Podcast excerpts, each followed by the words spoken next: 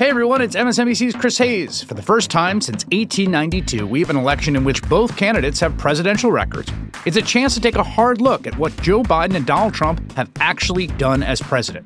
On a special Why Is This Happening podcast series called WITHpod 2024 The Stakes, I'm talking to experts about the two candidates' records on specific policy areas like immigration, taxes, climate, and more. So you know what's at stake come November. Search for Why Is This Happening and follow. Good evening, everyone. We begin the ReidOut tonight with breaking news from New York, where moments ago, Governor Kathy Hochul announced that the state has five cases of the new Omicron variant, one in Suffolk County and four in New York City. The case in Suffolk County is a confirmed traveler from South Africa who tested positive on November 30th. This comes as a Minnesota patient with no history of international travel tested positive after attending a convention two weeks ago with 63,000 other people at the Javits Center in New York City. The city does not yet know if any of the confirmed cases are connected to that convention. All five cases are mild, but Mayor Bill de Blasio said that we should assume there has been community spread in the city. The U.S. now has a total of eight confirmed Omicron cases, including patients from Colorado and California who had traveled to South Africa. We still don't know a lot about Omicron, but South African health officials announced today that it poses three times the risk of infection than Delta and it could make up more than half of Europe's cases in just a few months. In response to the new variant and rising cases, President Biden detailed his strategy for what could be a difficult winter in a speech today. While he maintained that there is no need to panic about Omicron yet, he stressed the importance of adults getting their booster shots as soon as possible, announcing expanded pharmacy availability and outreach. He also announced a big effort to expand free at home testing, which could be a game changer if more people have the ability to test themselves before possibly exposing other people to COVID. And in light of Omicron, international travelers will have to have a negative test within one day of traveling to the U.S. Biden also optimistically asked America to come together to fight this epidemic. This is a moment we can put the divisiveness behind us, I hope. This is a moment we can do what we haven't been able to do enough of through this whole pandemic get the nation to come together, unite the nation in a common purpose to fight this virus, to protect one another, to protect our economic recovery, and to think of it in terms of literally a patriotic responsibility rather than a, somehow you're denying people their basic rights. let's just be real here. That is not going to happen. If an entire political party has invested in and is doubling down on the idea of pretending COVID isn't a threat, like Jim Jordan, who tweeted today that real America is done with COVID 19. Well, let's talk about real America, where an average of more than 900 people are dying every day. Cases have been increasing in Jordan's home state of Ohio and even some neighboring red states in the Midwest over the past 14 days. And let's not forget that red America has seen the highest rates of COVID cases and deaths. But that's not even close to the worst Republican take this week. Here is Ron Johnson. By the way, Fauci did the exact same thing with AIDS. He he overhyped it. He created all kinds of fear, saying it could affect the entire population when it couldn't. And he's doing he's using the exact same play, playbook for COVID, ignoring therapy, pushing a vaccine. Uh, the solution to this, I've always felt, was early treatment. We still haven't robustly explored that, and that's a travesty. Wow. Okay. So there is just so much wrong with that statement. Don't, I don't think there's a way to overhype AIDS when more than 700,000 Americans have died from HIV related illness, not to mention the 36 million people who have died worldwide. Oh, and the foolish senator from Wisconsin made that dumb, and insensitive statement yesterday on World AIDS Day. I'm joined now by U.S. Surgeon General Dr. Vivek Murthy. Uh, I will not you know, you're, you are too dignified an individual to have to respond to Ron Johnson. I will leave his comments about HIV AIDS to the side. And let's talk about Omicron. My uh, adult children live in New York. They, uh, they've been screenshotting and sending me if, if info on Omicron. It's really frightening because it feels like it is the next sort of wave of the pandemic and it, it feels kind of unstoppable. How much more dangerous is the Omicron variant than Delta? Well, it's a really important question, Joy. And there are actually three critical unanswered questions about Omicron. Is it more transmissible? Is it right. more dangerous? And how effective are our vaccines against it? Uh, but I want to caution people against jumping to conclusions too quickly because there will be anecdotes that come out, mm-hmm. small bits of data, but we have to actually look at the data in aggregate, laboratory data, clinical data, to fully understand the answers to these questions. I get that people are scared and tired. It's been 22 months that we've been dealing with this. Uh, and when you hear news like this, you think, gosh, is this ever going to end? But what I want to say to everyone out there is number one, this will end, this pandemic, and we are much better off now than we were in March 2020. This is not about going back, because even with Omicron, we have tools that prevent spread that we know work masking, hand hygiene, testing, you know, as a layer of precaution. We also know that our vaccines, even though we're trying to figure out how effective they are, they will have some effectiveness against the, the, the Omicron variant, mm-hmm. especially for those who get boosted, which is why we're encouraging people to do so. Okay, let, us talk about that. Right, I got my booster. I'm very excited to get it. And then the next variants came out, moved for like a hot minute, and now Omicron. Are are the booster shots as protective against Omicron as we at least assumed they were against Delta? Well, so th- that is the question that we have to figure out. But here's what we have, uh, have seen with every variant to date that when you actually get uh, these vaccines, what happens is you boost your immune response uh, in a way that actually helps you protect against the new variant. But when you get that booster, when you're fully vaccinated, and when you get a booster on top of that, you boost your vaccine levels, uh, your antibody levels rather, mm-hmm. to, to, to really high high levels, and that's important because you can actually overcome some of the immune evasion that you see with certain variants if you get antibody levels and the rest of the immune system revved up. That's why we're encouraging people to go out yeah. and get that booster. It gives you an extra layer of protection. Think of it, Joy, as having a bigger army, a yeah. bigger number of soldiers, a larger number of soldiers in your body that are ready to take on that variant. Even if it's hardier, uh, you've got more soldiers to protect do you. you. Do you agree with Dr. Vin Gupta, who's uh, our friend, friend of the show, who said that it would be simpler if the language that the administration used is that to be fully vaccinated, you need all three shots. Instead of saying get a booster, saying three shots means you're fully vaccinated. Yeah, so I understand Dr. Gupta's point, and, and he's a wonderful doctor and a good friend.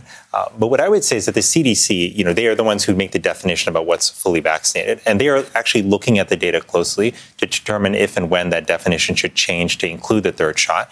We still know that you know people who get those two shots of Moderna or Pfizer, the dose of J and J, that they do have some good initial protection, but that does protection does wane over time, mm-hmm. which is where the booster is really helpful. So they will keep us updated on when they change the definition. But the bottom line is right now, if you are six months out from your Pfizer or Moderna vaccine, please yeah. go get boosted. If you're two months out from J and J, you can get boosted. You, you made the, um, the the analogy of like a you know a football team or an army.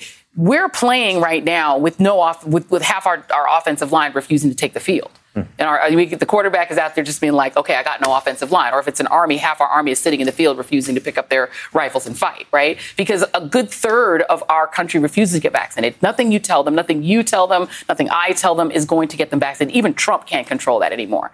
So can we ever get past this pandemic if a good third of this country simply refuses to get vaccinated? That's my first question. And my second question is, why isn't it easier to get a test? I was going to bring it. I completely forgot I had them at home. I have these at-home tests that I bought at CVS, uh-huh. and they're like 20 bucks, which is fine if you have 20 bucks. But for a lot of people, they don't have the 20 bucks. Why aren't we just handing out free tests? Yeah, so great question. Let me take the testing one first. So today, actually, what the president announced is that we are going to be sending 50 million rapid antigen tests to community centers around the country so people can get them free. And on top of that, we are also working to ensure that private insurance companies will now cover uh, the rapid antigen test so people can also get them uh, mm-hmm. uh, without having, uh, without having to, to pay a significant amount of money. Because you're absolutely right. We need to make these tests accessible. You know, my family got together over Thanksgiving, for mm-hmm. example. They were all fully vaccinated, boosted, but I have two kids who are not fully vaccinated yet because of their age. Right. So what do we do? Well, we use that rapid antigen test as another layer of precaution, tested everyone when they walked in the door, made us feel safer. So we want that to be available to everyone. Yeah. But finally, to the point about those who are not vaccinated, Joy, I'm concerned about that too. Anyone who is not vaccinated in our country is at more at risk of getting COVID 19, more at risk of ending up in the hospital and dying. But we've got right now 80% of adults who have had at least one shot of the vaccine. We got to get that rest of the 20% but we're making progress. And you know, with a combination of good vaccines, uh, with, with, therapeutics on the line, uh, you know, on the horizon rather, not just the monoclonals, but the oral medicines, mm-hmm. and knowing what we know about how masks can be used to protect us, we're getting to the place where we have more and more tools to get back to normal. So while we want everyone to get vaccinated, while the requirements for vaccines, uh, you know, will help in workplaces and other places, mm-hmm. we're also we've got more tools than ever to get back to normal. And really quickly, because I'm going to have to make a turn in a moment, but do you think it might be better off to just take all of the doses of vaccine that these people are refusing to take in the U.S. and send them around the world? Because countries that are poorer that can't afford them, if we got everyone around the world vaccinated, then wouldn't that sort of freeze out the 30% of this country who refuses? Well, certainly we've got to get the rest of the world vaccinated, Joy. This pandemic doesn't, doesn't end fully uh, until we get the world vaccinated. But that's why actually we're leaning more and more uh, into getting vaccine to the rest of the world. The 1.2 billion we've already committed. We've gotten yeah. 250 million of those doses already out the door. Uh, President today talked about how we're accelerating that even further. But we're also working to increase manufacturing capacity uh, for the rest of the world, which yeah. is going to be absolutely essential. Uh, Joy, one thing I just have to say, mm-hmm. because it was World AIDS Day yesterday, uh, and I know you didn't ask about this, but you know, HIV is a is an illness that has just destroyed millions of lives around the world. Uh, it was the issue I started working on when I was 17 years old that got me into the world of public health. And we've got to recognize we've made incredible progress, but we've got a lot to do. Part of that involves remembering the lives we lost. HIV was not overhyped. If anything, it was not given enough attention in the early days. And similarly, COVID uh, is certainly not overhyped. In fact, it needs more attention. The numbers speak for themselves 750,000 lives lost, millions of people hospitalized. These aren't numbers on a page. These are real people. These are my family members who have lost their lives and other people's as well. We dishonor the memories of those we lost. We dishonor the families who are suffering uh, when we fail to pay attention to a pandemic that is hurting America. So we've got to put our full resources into it. That's what the president wants to do. That's what millions of people across the country want, want to do. That's what doctors and nurses are telling their patients to do as well, and why they're urging them to get vaccinated. So we can get through this pandemic. We will get through this pandemic. We've got to follow scientific guidance, and we've got to take care of people who are hurting. And yeah. the COVID uh, standing in our way right now, but we can get rid of this. We can get over it. Thank you for saying that. I, I literally find Ron Johnson so undignified that I would not want to, you know, dignify his comments. But you did an excellent job of refuting the foolishness that he said. Thank you for saying that. I have to ask you. I don't like talking about the former president. Believe it or not, he, he I find he, he also is beneath the dignity of the presidency. That's my comment, not yours. But I have to ask you about what he did when he was president. He had COVID. He was ultimately hospitalized with COVID, apparently got very sick, much sicker than we knew. But during the time when his former chief of staff, Mark Meadows, writes in his book that he got a positive test, and when he claims he got a negative test later, but during the course of that and the time he was hospitalized, he did public events. He had um, sessions to prepare for a debate. He where Chris Christie probably got COVID. He had a giant event at the White House to celebrate getting Amy Coney Barrett onto the Supreme Court. He did rallies. He got in a closed vehicle with Secret Service agents who could not defend themselves against him and breathed all in that car when he knew he had COVID. All the things that he did, that is a super spreader to me. He was a super spreader. If you get a negative, let's say you get a positive test, and then you turn around and let's say you get a negative test, and these were two rapid tests isn't the right thing to do to then go get the PCR test, which is supposed to be the tiebreaker? Isn't that what he should have done? Yeah, for anyone out there who does get a positive, you know, a negative test and a positive, positive, and negative, you do need to get confirmation. And the PCR is the most effective way to, to get the answer as to whether you're sick or not. And here's another thing that's really important to mention. We have seen time after time uh, people who have been infected go out and then infect other people uh, because they haven't taken the proper precautions. Part of the agreement uh, the unspoken contract that we have between each other as members of society is to recognize that our actions sometimes impact other people and to take every care and caution possible uh, to prevent others from being hurt uh, by our actions. Right now, we know and we've known for a while that if you have COVID, you have to isolate. This is a highly transmissible virus. You can give it to other people. And even if you end up okay, some of them may not end up okay. So this is part of our social responsibility to one another. It's what you got to do to make society work is isolate if you're sick, mm-hmm. take the precautions to make sure you don't infect others. And, and, I, am not trying to get you to get into politics, but should he not have skipped all of those events if he knew he had COVID? Shouldn't he have skipped all those events? Well, the medical advice and the, uh, the clinical guidelines are that if you are infected, that you should isolate. Mm-hmm. And that mm-hmm. means that you shouldn't have contact uh, with other people because you will potentially infect them. And yeah. you need to do that uh, for a period of 10 days uh, mm-hmm. uh, and until you have no, long, no if you're a responsible person. And the President of the United States did that and had a debate with the then 77 year old man who is now our president. He could have gotten him sick or worse. I find that absolutely outrageous, but uh, I thank you. You are such a decent, decent person, and I'm really glad that you are a Surgeon General. That is my that is my comment. That is only my comment. I'm being a little bit unobjective, but I appreciate that you get out there and get into the community and tell people what we need to know because people are scared. So thank you so much. Thanks so much. Appreciate Joy. you. Much appreciate uh, uh, thank you very much, uh, Vivek Murthy, Dr. Vivek Murthy, our Surgeon General. Up next on the ReidOut, You may have missed this last night. Trump's former DOJ guy, Jeffrey Clark, will be deposed by the January 6th committee, although he intends to plead the fifth. This is a bigger deal than you might think. Committee member Adam Schiff joins me next. Plus, some famous names are lining up to run in the midterms, including the amazing Stacey Abrams and Dr. Oz, who occasionally sells snake oil on TV. The ReidOut, continues after this. Today and every day, Planned Parenthood is committed to ensuring that everyone has the information and resources they need to make their own decisions about their bodies, including abortion care. Lawmakers who oppose abortion are attacking Planned Parenthood, which means affordable, high quality, basic health care for more than 2 million people is at stake.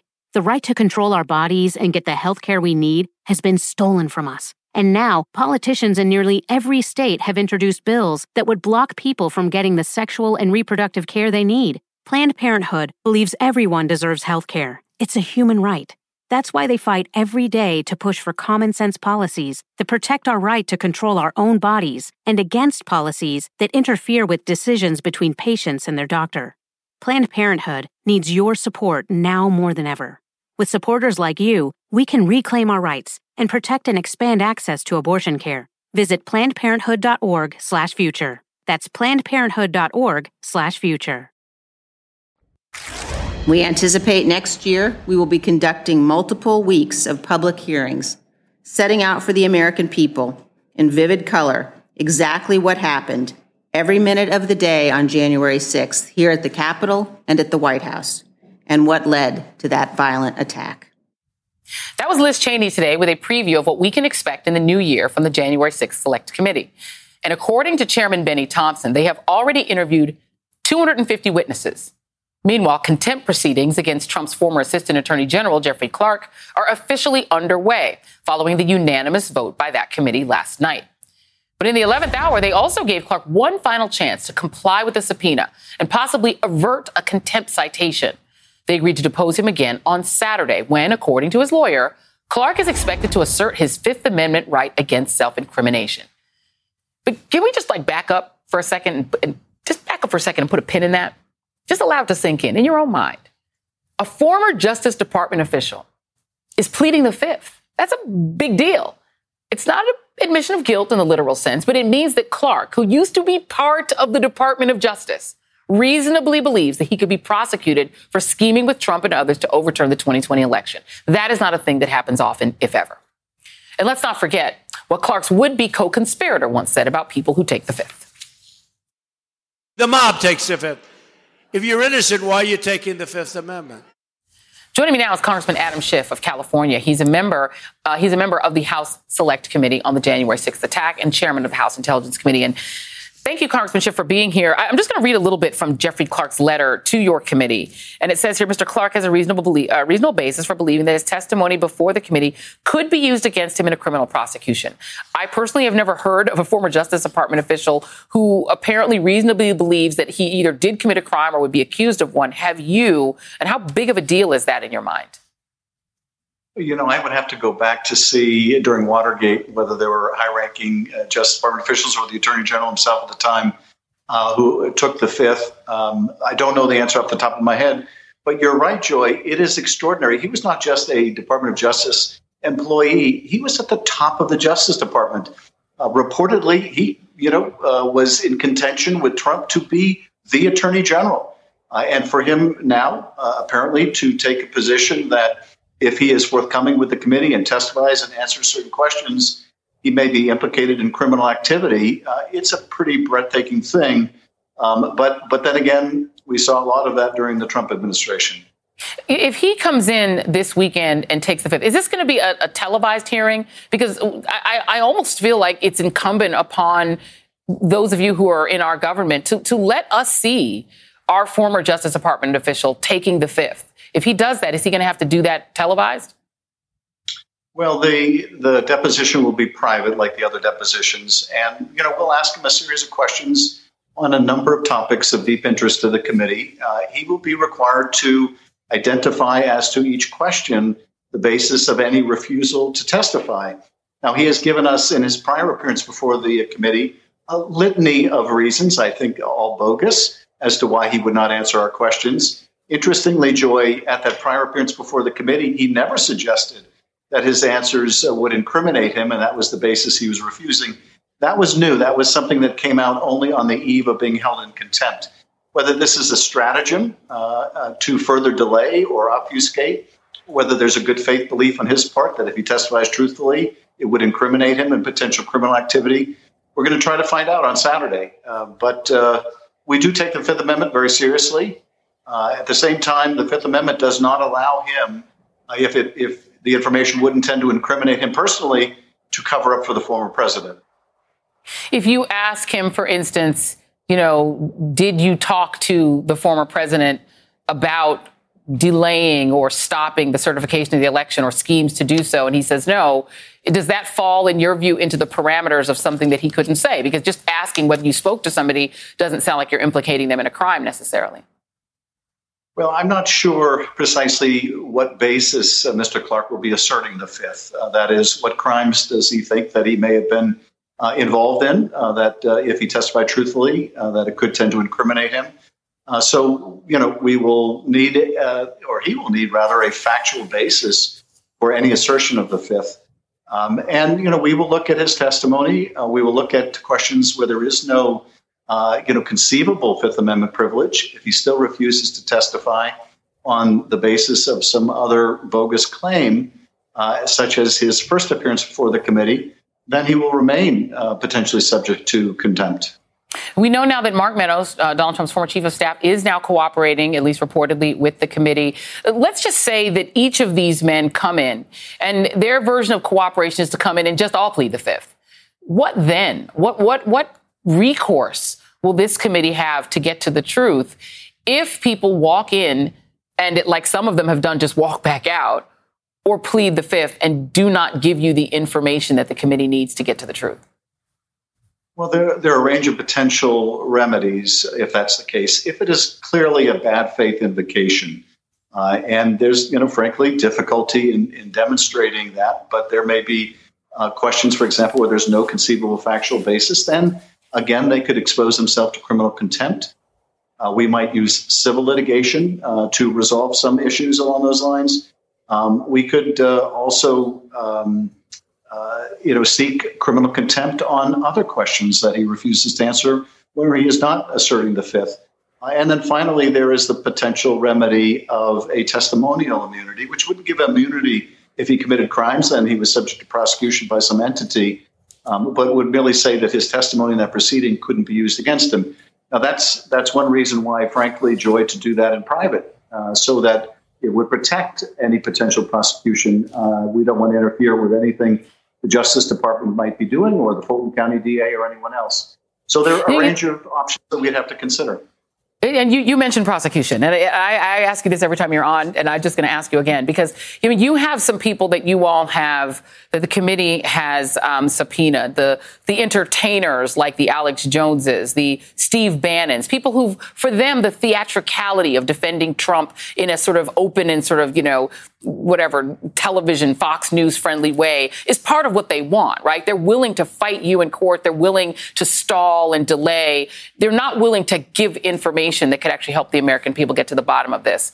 At some point, doesn't the Department of Justice need to be the primary actor in getting to the bottom of what happened? It's great that you all are doing what you're doing, but what is the delay for the Department of Justice, for Merrick Garland to get involved? Yeah.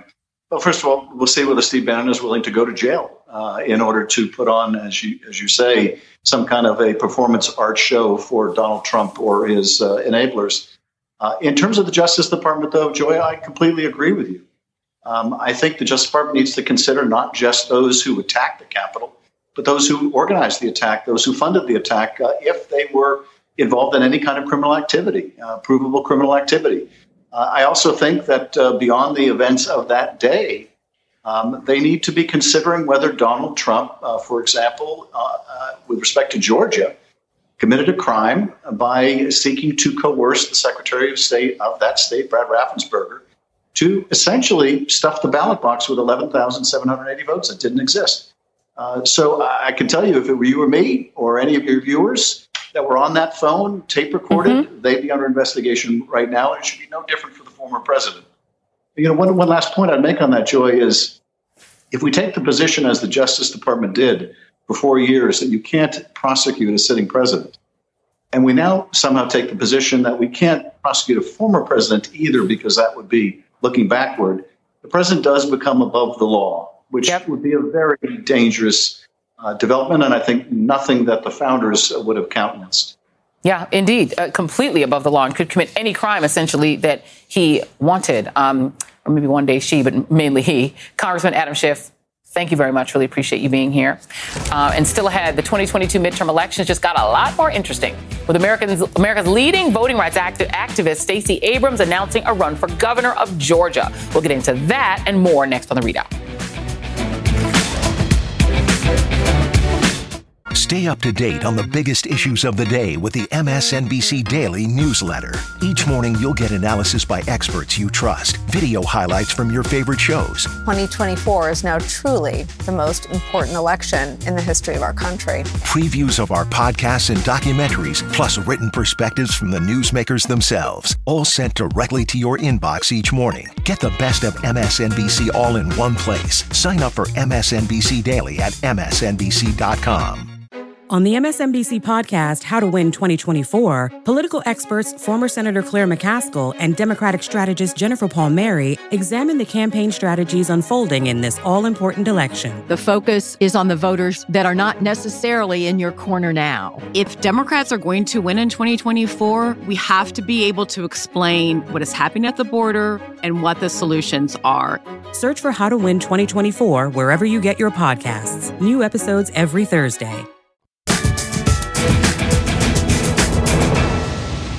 With less than a year to the midterm elections, candidacy announcements are starting to pour in. Some are exciting, and uh, others, well, weird. The big news yesterday was that Stacey Abrams has officially thrown her hat into the ring in Georgia's gubernatorial race, potentially setting up a rematch with Republican Governor Brian Kemp, who she nearly beat in 2018. Not only will she be able to work off the momentum that she and other Democrats built with the party's victories last year in the Peach State, two Senate seats, and the presidency. But this time around, Kemp, if he's even able to survive the Republican primary, will be without the support of bored Florida retiree Donald Trump, who has relentlessly attacked him for not overthrowing the state's election results when Trump lost.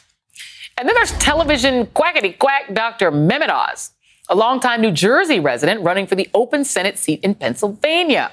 Apparently, he began voting in the state's elections last year by absentee ballot, having registered at his in-laws' address in suburban Philadelphia.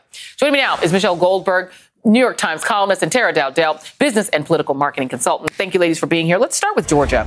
It, it's a big deal. Uh, and, and uh, Tara first, and then Michelle. Let's put up what this could look like. In theory, if Donald Trump gets his candidate for the for the Senate race, it would essentially be an all black everything Georgia mashups for governor and Senate, in which you'd have Stacey Abrams.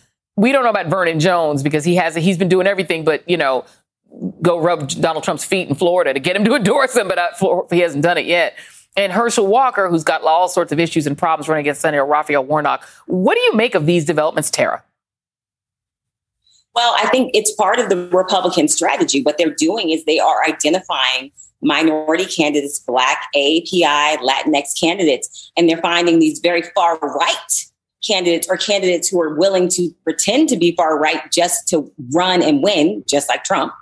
And so that's part of their strategy. And I have to say, people need to take it seriously. It's been working. Part of why they made some of the inroads that they made this past election cycle at the congressional level, at some of the local levels, was because they're finding these right wing uh, candidates who are of color and putting them up to run. And these people are saying things that are dangerous. They're saying things that are harmful, that are divisive, but it's working. And we saw it even with, we see it with the lieutenant governor in the state of Virginia. And mm-hmm. right, even as uh, you know, black authors were being attacked, and she was like saying nothing about it. Um, Michelle, the other big issue, of course, here is that Stacey Abrams has you know done a remarkable job. Um, mm-hmm. She and LaTosha Brown and other activists in Georgia have done a phenomenal job registering voters. We're talking about Georgia getting to like 95 percent voter registration, which is amazing. So Brian Kemp won't be able to do what he did before necessarily in terms of wiping away 35,000 voters off the roll so that he could get in. It's a little different now, and her momentum is different. What do you make of the state of this race with Stacey Abrams in it? Well, look, I mean, the off year election is going to be a tough one for Democrats. We've already seen, you know, kind of Republican turnout outpacing Democrats. So I think Democrats in Georgia and really everywhere should be relieved that Stacey Abrams is getting into this race because there's just no one you can imagine turning out voters the way that she's able to. So it's great news, you know, both for her chances, you know, her I think she has a, a tough road to get to the governorship but there is a road. And it's also great news for Raphael Warnock and for Democratic hopes in the Senate because, you know, she's going to be pulling out votes for him as well. And Tara, did one more one more note on this one. I mean, this is going to be if you could just you know script the perfect recipe for mac, for mac, maximum turnout in Georgia, it would be Raphael Warnock and Stacey Abrams on the same bill, all at the same time running. Right? I mean, I, I would think that's actually a, a boost Democrats should be able to take advantage of. Exactly. And I think one thing that's not getting talked about as it relates to Stacey Abrams is the work that Fair Fight is doing on the ground, not just in terms of registering voters and that grassroots work, but they are sending people money to help uh, resolve their medical debts. They've uh, 100, 100,000 people plus people have received assistance. So she's actually doing work that's making a measurable difference in people people's lives through fair fight. And so that's not lost on people. She's doing exactly what Democrats need to be doing. We need mm-hmm. to be helping people no matter whether it's election year or not an election year, an off year. So she has laid the groundwork in many ways, not just electorally. Now, look, I agree with Michelle. It is going to be a tough battle, but she is going to energize people because they can point to uh, the difference that she's made in a real, tangible way. And that's the complaint. She essentially is addressing the complaints that we hear right. about politics. Uh, Michelle, it falls to you to talk about Dr. Oz. Uh, th- this is sort of a formula now for Republicans, right? Since Ronald Reagan, they're like, find a celebrity, run the celebrity. And it actually works. What do you make of his candidacy? I mean, in the past, he's made sort of noises that he was like, "Oh, it'll be fine," you know, the the you know death rates among children, you know, for COVID, but he did clean that up later. But his candidacy, your thoughts in Pennsylvania? Well, it's not just celebrity, right? He's sort of at the center of the Venn diagram because Republicans have a thing for celebrities. They also have a thing for quacks, right? I mean, many people on the far right are out there hawking supplements. They're out there hawking vitamins. Um, I believe, maybe I'm wrong, that Donald Trump was hawking vitamins at one point. And so, you know, I really think that Donald that that Oz is in some ways a you know, sort of perfect candidate for the modern Republican Party. Whether he's a perfect candidate for Pennsylvania, a state in which he does not live, um, is another question. And so, I, you know, I think it would probably be a boon for Democrats if he ended up getting the nomination. Yep. Okay, Michelle and Tara are sticking around uh, because up next, it's difficult but not impossible to predict what America will look like 10 years from now if the Supreme Court guts abortion rights, as conservative justices appear willing to do. Our great panel will give it a go, discussing it after this break. Stay with us.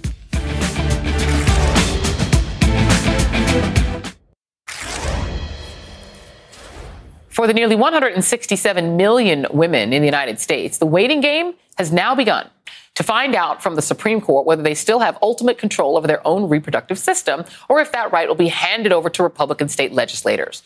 The court's ruling could come as late as next June, just months before the midterm elections. A decision by the majority right wing male Supreme Court to overturn 50 years of precedent could not only make the issue a central focus in the midterms, but could reshape the electoral battlefield. Back with me are Michelle Goldberg and Tara Dowdell. Michelle, I'll start with you. I, I feel like, in some sense, Republicans are the dog that caught the car.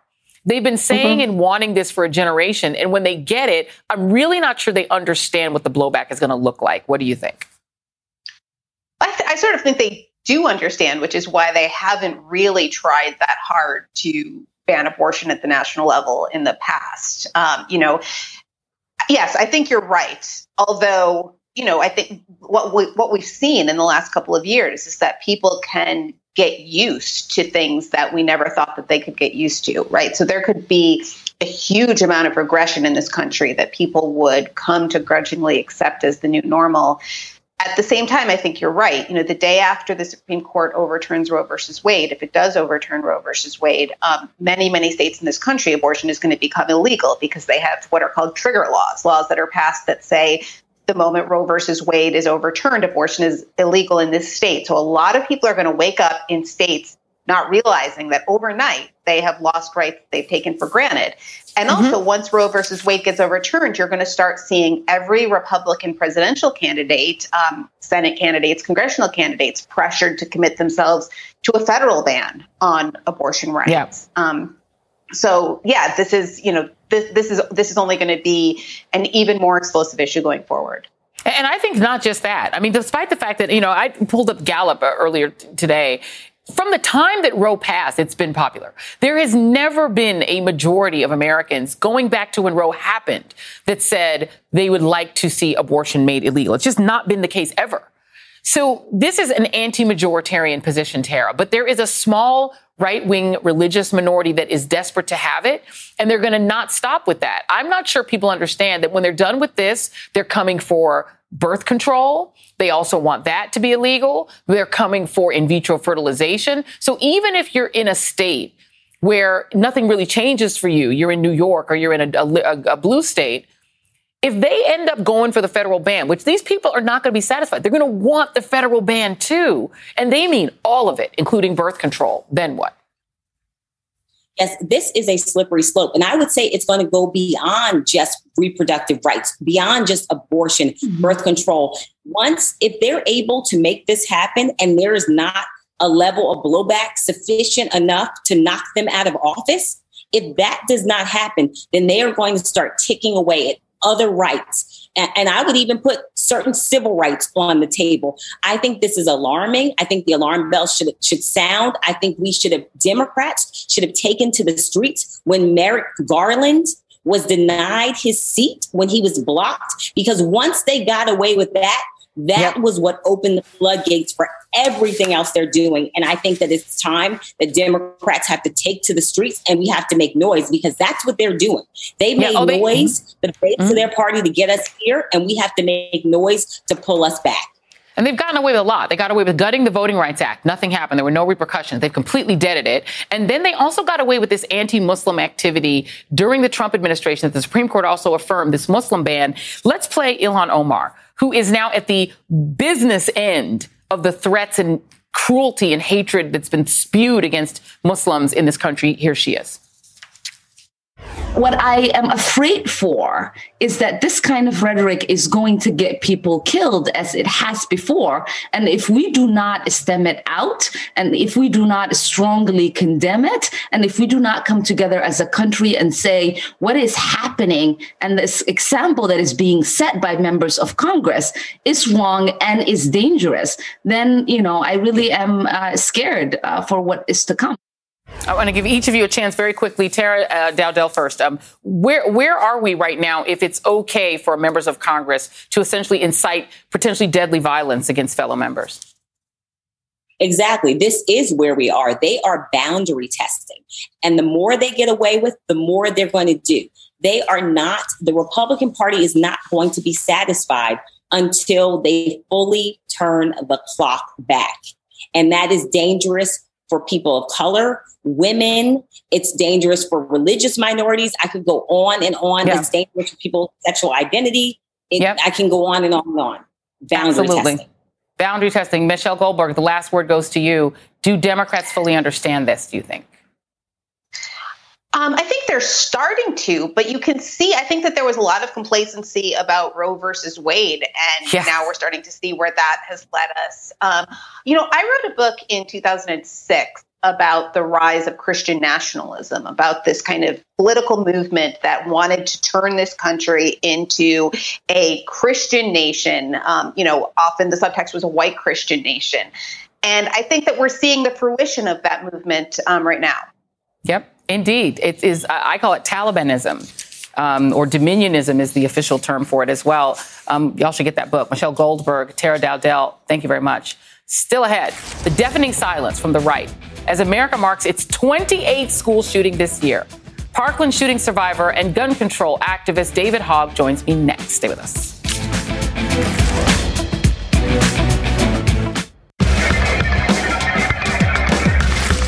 Sheriff's office. It's safe to come out. Yeah, he said it's safe to come out. Now, we're not willing to take that risk right now. I can't hear you. We're not taking that risk right now. Okay, well, come to the door and look at my bag, bro. No. Yeah, bro. He said bro. He said bro. Red flag.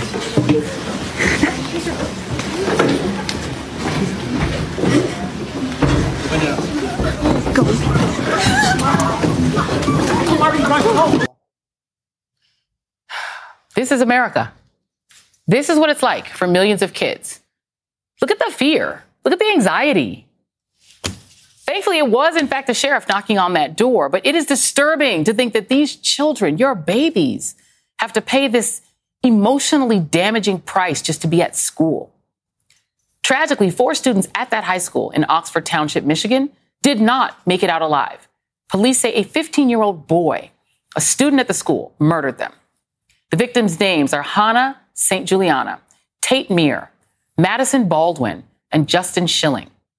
According to posts shared online, Tate Myre, in his final act, lost his life charging toward the shooter, trying to help save his friends. It was the deadliest school shooting since the 2018 Parkland shooting in Florida and the 28th school shooting this year. In a little over a week, we will mark the ninth year since the massacre at Sandy Hook Elementary in Newtown, Connecticut.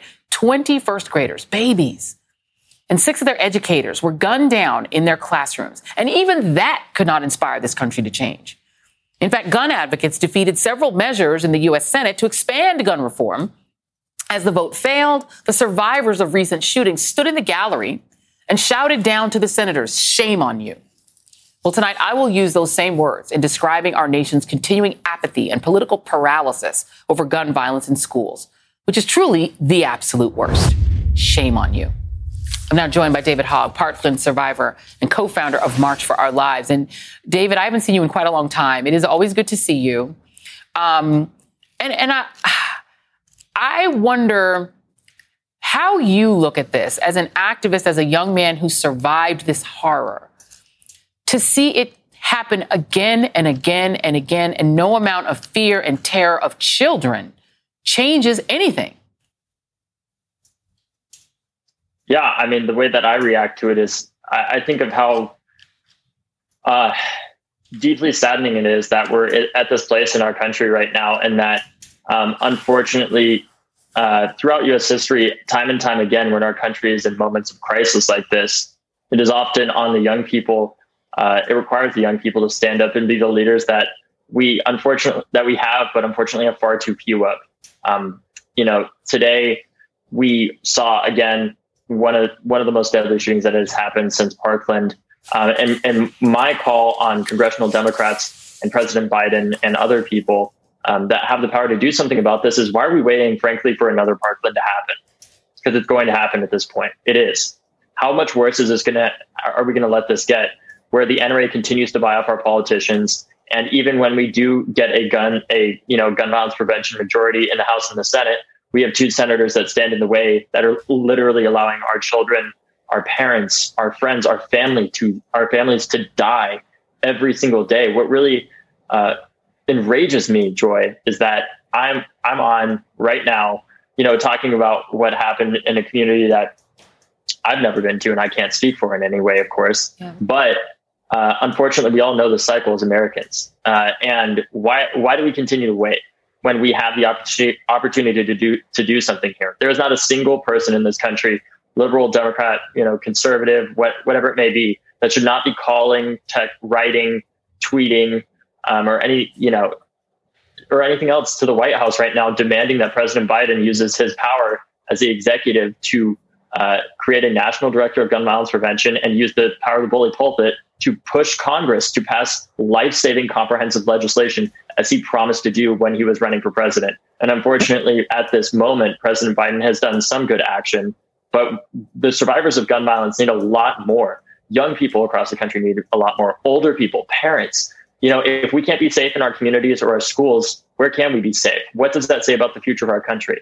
We need yeah. leadership right now. And the young people have done the work. We've turned out at the highest rates ever before in American history in 2020. And we were a major part of why President Biden got elected and Democrats were able to take the Senate and the House we did our job. The adults, the older adults that have the power that are old enough to run for Congress, frankly, need to do theirs because kids are dying every single day because of Democrats' inaction that we're seeing right now. And I don't care about the filibuster.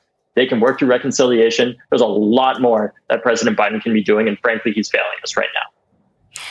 And the challenge is, is that you have, is that that is the only framing left because one party, it isn't even mentioned because we just assume that they're not going to help, which is tragic because one would think every gun owner, every Republican, every Democrat, everyone should not want children who should be in math class to have to be knowing how to react to a potential shooter at the door. That is not something kids your age and younger should know, but they do. Going down to like third grade, they do these drills. If it if if it if it has do. to only be done by one party, isn't that a statement of failure that only one party can do this? It absolutely is. It is absolutely a statement of failure, and it's even more an absolute statement of failure. The fact that you know, I was recently watching recently watching a documentary that was made about March for Our Lives and the work that we did in the wake of everything that happened in Parkland. Uh, and the first time I watched it was when it came out in 2019, and it, I hadn't watched it in the past few years until just uh, last Tuesday. And when I rewatched it, you know what I realized, Joy, is that what we did in 2018, what we did in 2019, what young people did in 2020, we did everything right. The movement is not broken. It yeah. is our government that is broken. And that's why we yep. need every single liberal, every single person in this country, regardless yep. of political affiliation, to be calling on. Biden to yeah. do what is right right now. It, that is uh, all true. David Hogg, thank you so much. It's always great to see you and to talk to you. Thank you. That is tonight's ReidOut.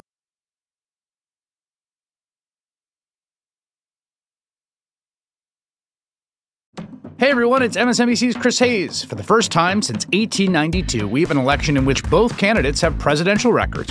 It's a chance to take a hard look at what Joe Biden and Donald Trump have actually done as president. On a special Why Is This Happening podcast series called WITHpod 2024 The Stakes, I'm talking to experts about the two candidates' records on specific policy areas like immigration, taxes, climate, and more. So you know what's at stake come November. Search for Why Is This Happening and follow.